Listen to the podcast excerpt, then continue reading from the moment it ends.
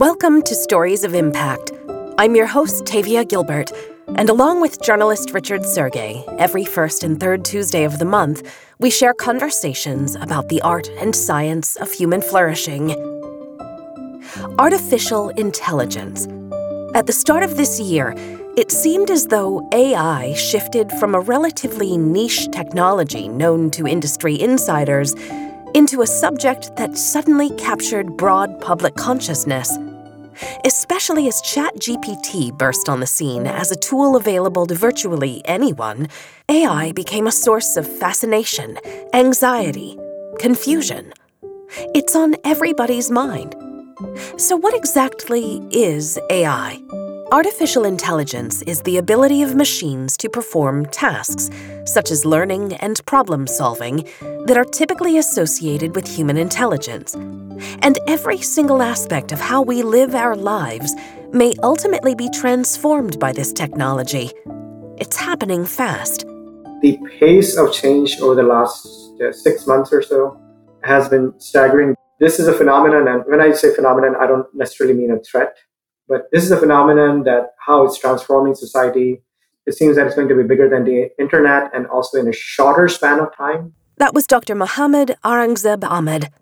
He's a University of Washington professor of computer science and a practicing Muslim. If AI's supercharged data processing capabilities are already transforming every aspect of society, then sooner than we think, Machine learning could influence virtually every aspect of modern life, including education, the arts, medicine, the justice system, language, even religion. Dr. Ahmed says there are serious implications. On one end of the spectrum, you're designing a, a calculator. On the other side of the spectrum, we have a scenario where a system which is making life and death decisions and everything in between. Now the question comes that we are delegating some of our responsibilities to these systems. Uh, what does that mean for human responsibility? So it's definitely an opportunity for people to come together and just think about this problem, this phenomenon, and learn from each other. Father Philip Larrey, Chair of Logic and Epistemology at Pontifical Lateran University in the Vatican, says that whether AI will be defined as a problem or as simply a phenomenon will depend on how humans answer. Are we going to use artificial intelligence for good or for evil? Are we supporting human dignity? Are we putting the human person at the center? Are we calculating the existential risk of things going wrong? Are we aware of the unintended consequences of these issues? Are we allowing humans to flourish in a spiritual dimension also? Or are we reducing the human being to something merely material or materialistic, which is a temptation? Father Larrey and Dr. Ahmed are part of a multi faith global coalition called together by the Vatican to consider how to ensure an ethical AI. The effort kicked off in 2020 with the Rome Call for AI Ethics which seeks to promote a sense of responsibility around the ethical development of AI technologies. And so far, signatories include major tech companies, world governments, universities, and representatives from three of the world's major religions. Father Paolo Benanti, professor of ethics and moral theology, Pontifical Gregorian University in the Vatican, is also part of that international conversation. He's an advisor to Pope Francis on artificial intelligence and technology ethics. Father Benanti says that while AI technology may be reasonably new, the disruption it's bringing to the world is to be expected. Every technological artifact is a displacement of power, is a form of order. Technical innovation always changes society what happened when we start to press the book during the 15th century changed the face of the power, changed the face of churches, and simply redefine in some way the way in which we can say we believe in something. And here happen ethics. Every time that we simply inject inside society uh, technological innovation, we are shaping uh, the order of a society, we are shaping the way in which actually uh, things are. And this is an ethical concern it's connected to justice, it is connected to human rights, it's connected to a lot of important themes that are both really crucial for religions and also for civil society. Reverend Dr. Harriet Harris, University chaplain at the University of Edinburgh, agrees that new technologies always cause a disturbance in society. I can't think of any human inventiveness in history that hasn't brought great benefits and also great destruction in its wake. And I think we're now looking at a very big example of that. And we need to call ourselves to the really positive usages and really dial up our sense of responsibility to guard against harm. She believes that's why religious leaders, scientists of faith, and anyone with a concern for the future has a responsibility to call for humans to be centered in AI's development and deployment.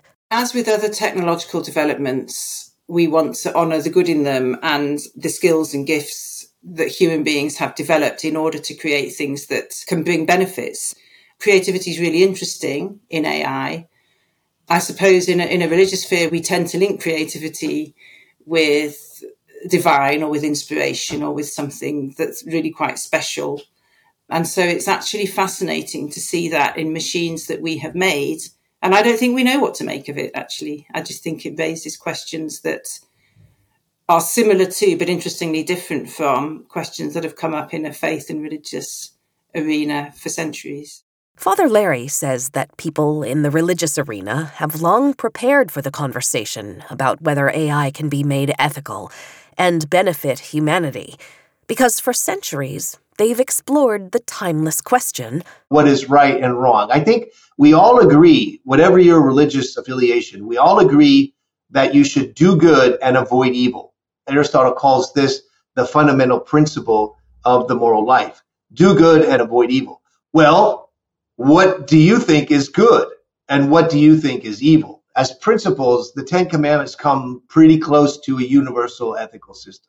The Muslim community, the Jewish community also, is in agreement with the ethical principles in that letter. Retired Reverend Dr. Stephen Croft, Bishop of Oxford and founding board member at the Center for Data Ethics and Innovation, adds What needs a greater, more general understanding is the immense power of these technologies to reshape human life into the future. So I've been present in a number of conversations with research scientists and others involved in the development of AI, where they've said to the assembled room, you do not realize just how powerful these technologies are and how great the changes are going to be which are being introduced.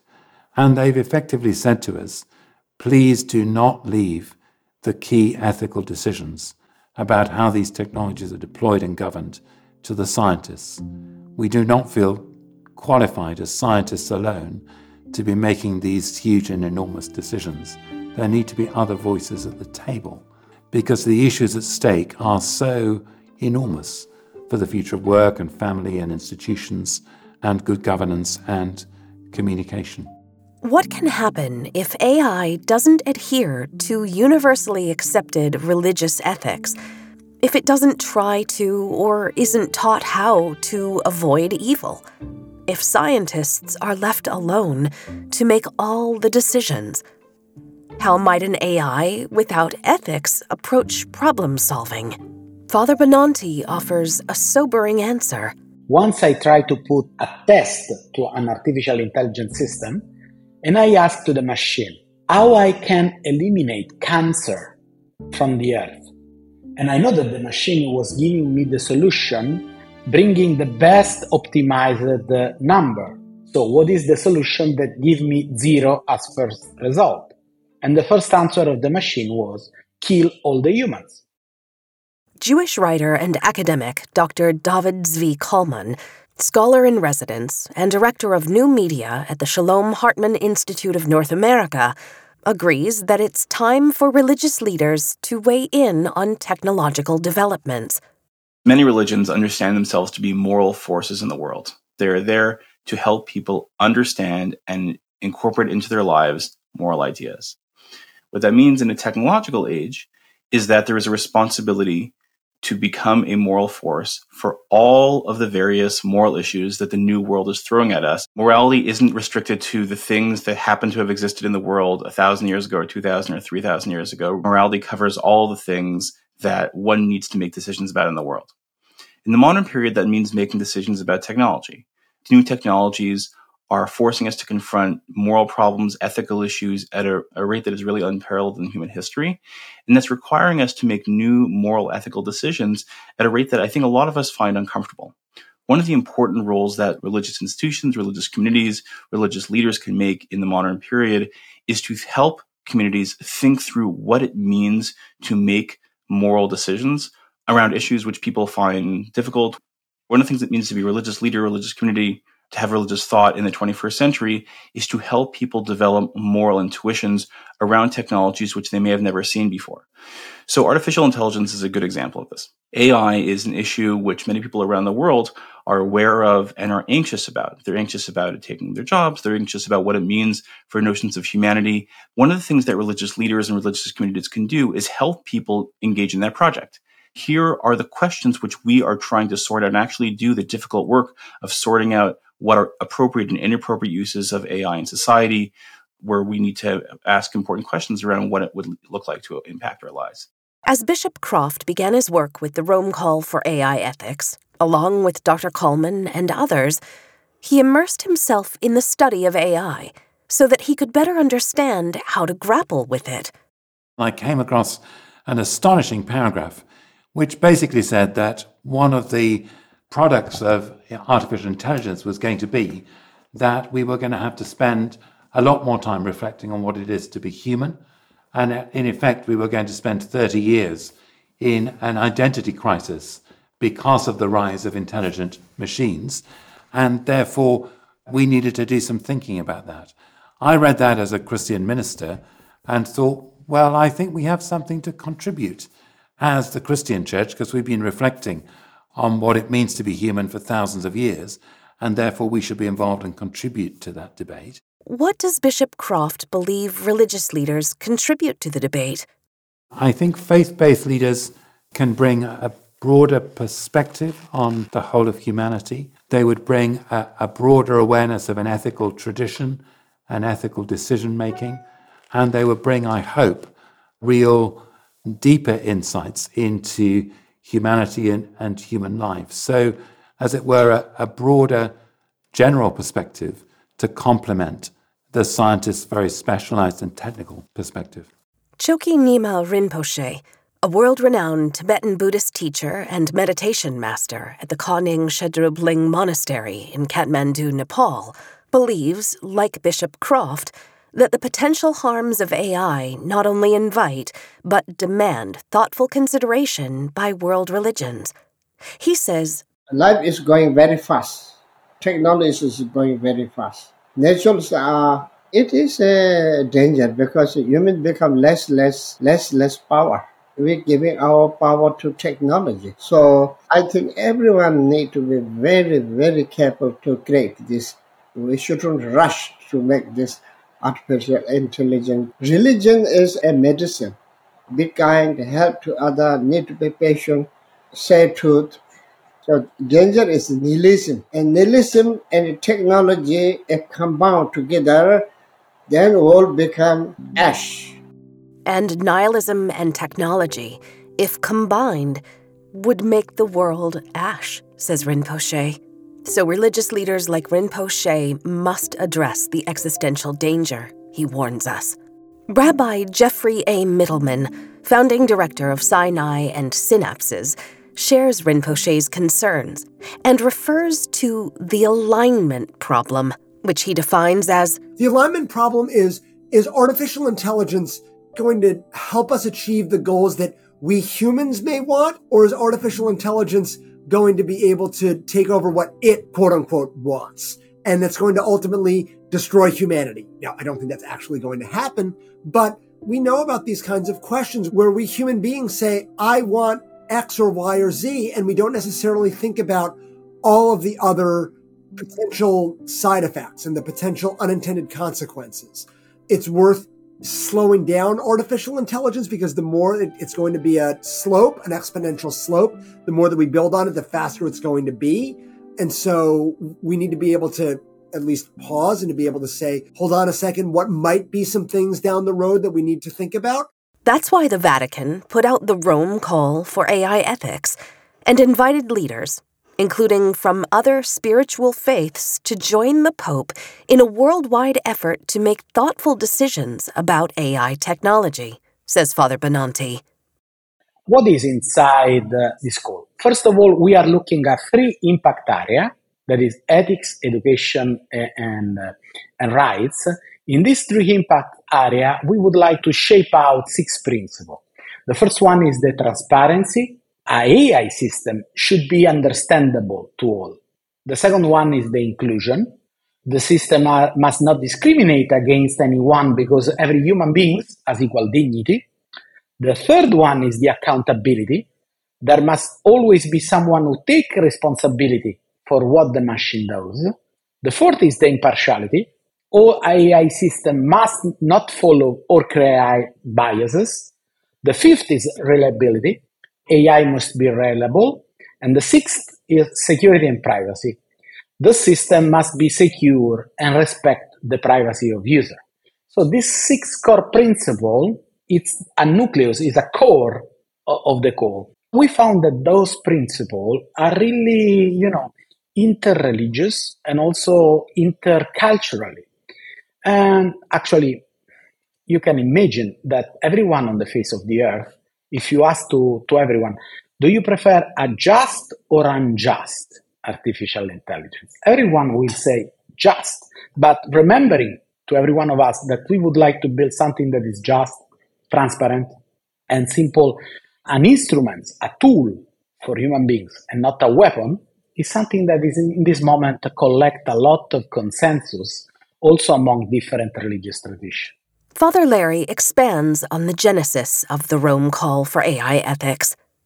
Pope Francis is probably the most universally recognized leader in the world in terms of morality, ethics, concern for the poor, helping human people to flourish in whatever aspect of life that they have. So the people in charge of the tech are recognizing the need to have an external input from people like Pope Francis or other experts in the Vatican in order to help understand the moral ramifications of the technology which we are creating. Pope Francis doesn't understand the technology. He's not an engineer, obviously but he does understand the consequences of the technology. Pope Francis often talks about putting the person at the center of technology. And so I think the main question to ask when we're developing a platform or we're moving ahead with technology is is the human person at the center of this technology. So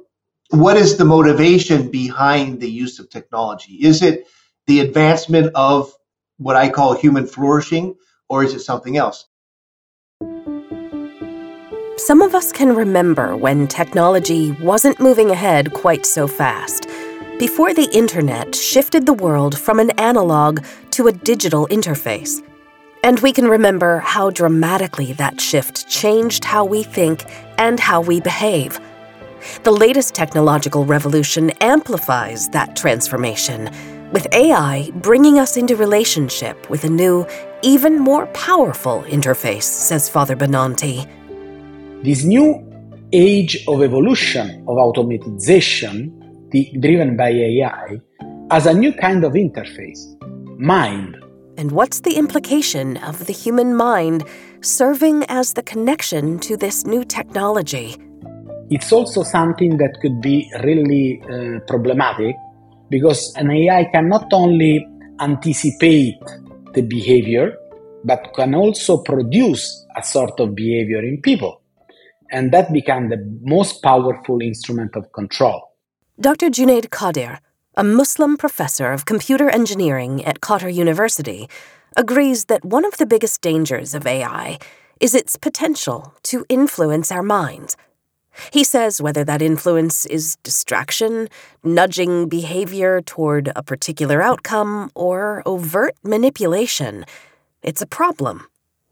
We need to be very critical in the way we use technology because technology often creates new problems of its own.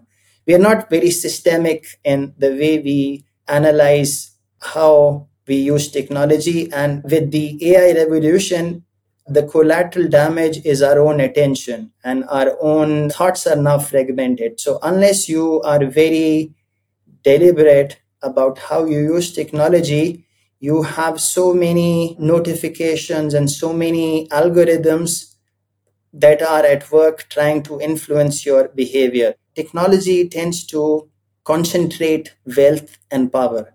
So, whoever has technology, they can have a lot of influence over other people. And we currently do not have a perfect equality in terms of where the technology is developed, who is developing the technology, how the technology is being designed, for what purpose the technology is designed. Bishop Croft cites his concerns around the impact of that inequality.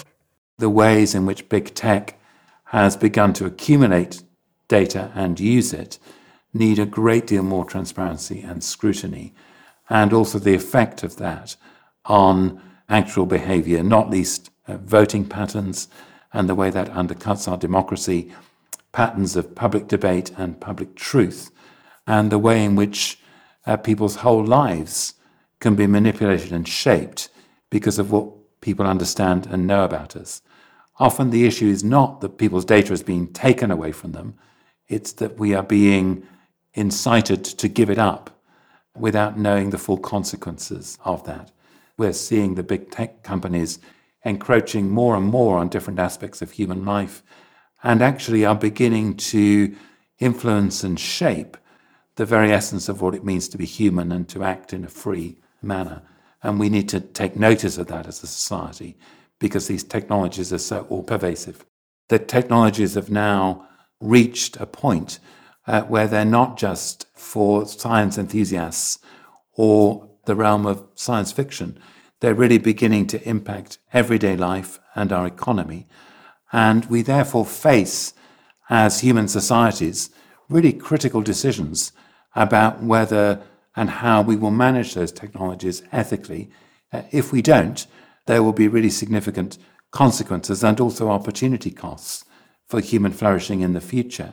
And if we don't engage as modern liberal democracies with these technologies and how they're governed, then we'll find either they're driven by the marketplace and large multinational tech companies or totalitarian states in terms of the levels of investment that China is making in AI. And the whole world is going to be shaped by the way we respond to this kind of technology in the future. AI shouldn't be viewed only in a negative light, though, says Dr. Qadir. It has great potential for positive impact and has already demonstrated previously unimagined problem solving capabilities. Producing wonderful results in diverse fields such as translation, in uh, recommendations, in object recognition, image recognition, and so on. And especially in just the last one year or so, there is a lot of excitement in what people are now calling general purpose AI, or some people are calling it foundation models, in which you do not train your AI for just one task. So that has resulted in something like ChatGPT, where you have a model that has many parameters, billions of parameters, that is learned in a self supervised fashion. However, a big problem with that breakthrough technology is that although it's a chatbot, people are using ChatGPT as if it was a search engine. They're accepting the text ChatGPT generates as a trusted source of information, says Dr. Qadir. and that trust has not been earned. It will produce a very persuasive answer. The jury is still out about how factful it is. Sometimes It has problems such as hallucination. So it's not perfect yet. Wait, what does Dr. Qadir mean? AI has problems such as hallucination. He explains These uh, AI models, they have their own biases and they can just plain hallucinate as well, create facts. This aspect is also very worrisome that our engagement with reality is affected. Rabbi Mitelman, who referenced the alignment problem, elaborates on the hallucination problem. There's a lot of hallucinations that come up. So when there is a language hallucination that comes in from ChatGPT, for example, that could spread like wildfire and really create a lot of challenges in the real world, on the ground, not just online. In Judaism, God creates the universe using words. The words that we use have impact. There could be a lot of concerns of what happens if there is something that is created, created quickly, and it spreads like wildfire before it's actually going to be corrected. And it's very hard to be able to correct something once you hear it. Once you hear something, it's much harder to be able to say, wait, that might not be true. Big tech companies have been the primary decision makers around what safeguards might be put in place to mitigate AI's potential harms. While they might admit that more wisdom and oversight are called for, they're also moving fast, competing for market share. In fact, Dr. Kalman says that while global big tech holds in their hands one of the most powerful tools humanity has ever known, its creators are simultaneously working to make sense of it there's long been a tension among all kinds of tech companies between the urge on the one hand to get products out as fast as possible and the need on the other hand to make sure that they're regulated in ways that are safe for people and are safe for humanity. That tension is there for AI. It's perhaps there for AI more than it is for other kinds of technologies, in part because the companies that develop the software itself understand it to be incredibly powerful, right? There was a statement put out recently by some major AI developers basically saying that artificial intelligence has the potential destructive power of something like a biological weapon or a nuclear weapon. So if you yourself understand the technology to be at that level of importance and having that amount of destructive capabilities, there's certainly an extreme need to make sure that it is being developed and being deployed effectively and in a way that doesn't hurt people. Now, that's easier said than done, obviously, in part because this is a technology which I think even its own developers do not fully understand, are understanding based on its emergent behavior. But there are a lot of questions right now about exactly what is going on under the hood within these technologies and their capability for destructive behavior and the ways in which they can be manipulated. So there is, I think, importantly, a kind of laudable interest on the part of many of these companies to do the hard work of regulation. On the other hand, it's not clear to me whether they are fully equipped to actually do that work. Even though he may not fully understand the technology, the Pope himself is eager to lead conversations about what exactly is going on under the hood. He experienced personally AI's impact earlier this year.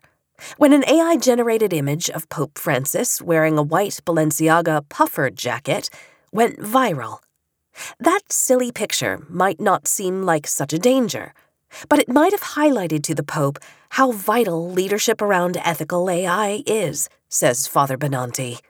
Everyone around the world saw the picture of the Pope dressed with that uh, really fashion uh, poof. And it was an image, uh, a fake image, generated by an AI. And, and so something like that tell us that we are giving so powerful tools in the pocket of everyone, but we haven't built the culture to handle that kind of tools. Where is a smartphone, you can have an high educational uh, university. Or you can use it as a weapon and you can simply have the most sophisticated uh, soft power instruments or propaganda instruments. So probably in the future we could have someone that take AI as a source of authority, as a new oracle, as a new religious leader, you know, as the source of uh, wisdom.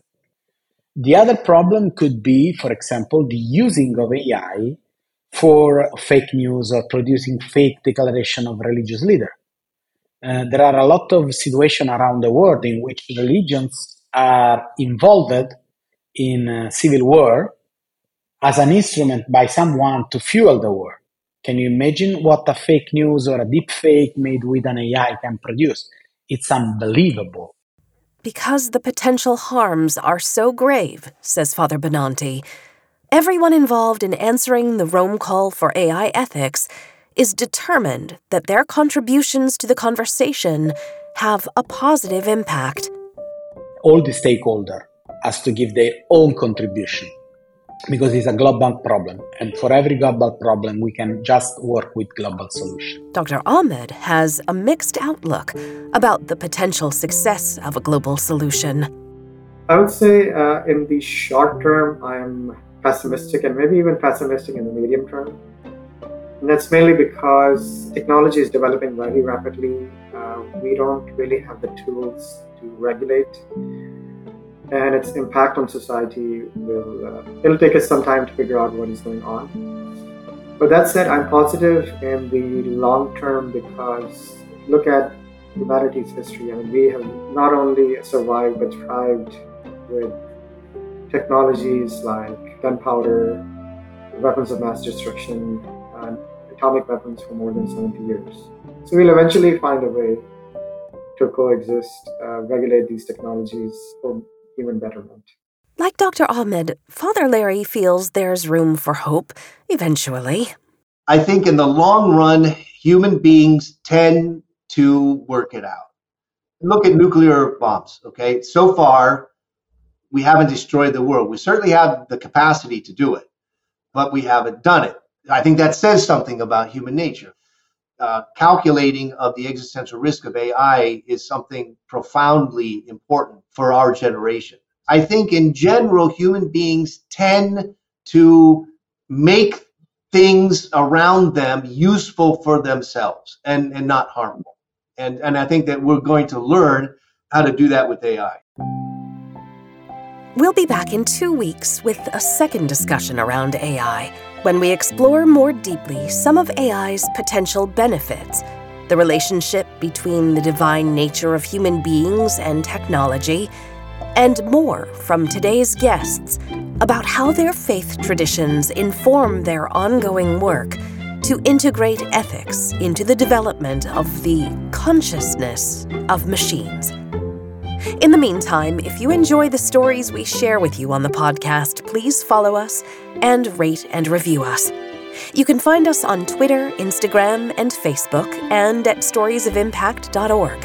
And be sure to sign up for the TWCF newsletter at templetonworldcharity.org. This has been the Stories of Impact podcast with Richard Sergay and Tavia Gilbert. Written and produced by Talkbox Productions and Tavia Gilbert. Senior producer Katie Flood. Music by Alexander Filipiak. Mix and master by Kayla Elrod. Executive producer Michelle Cobb. The Stories of Impact podcast is generously supported by Templeton World Charity Foundation.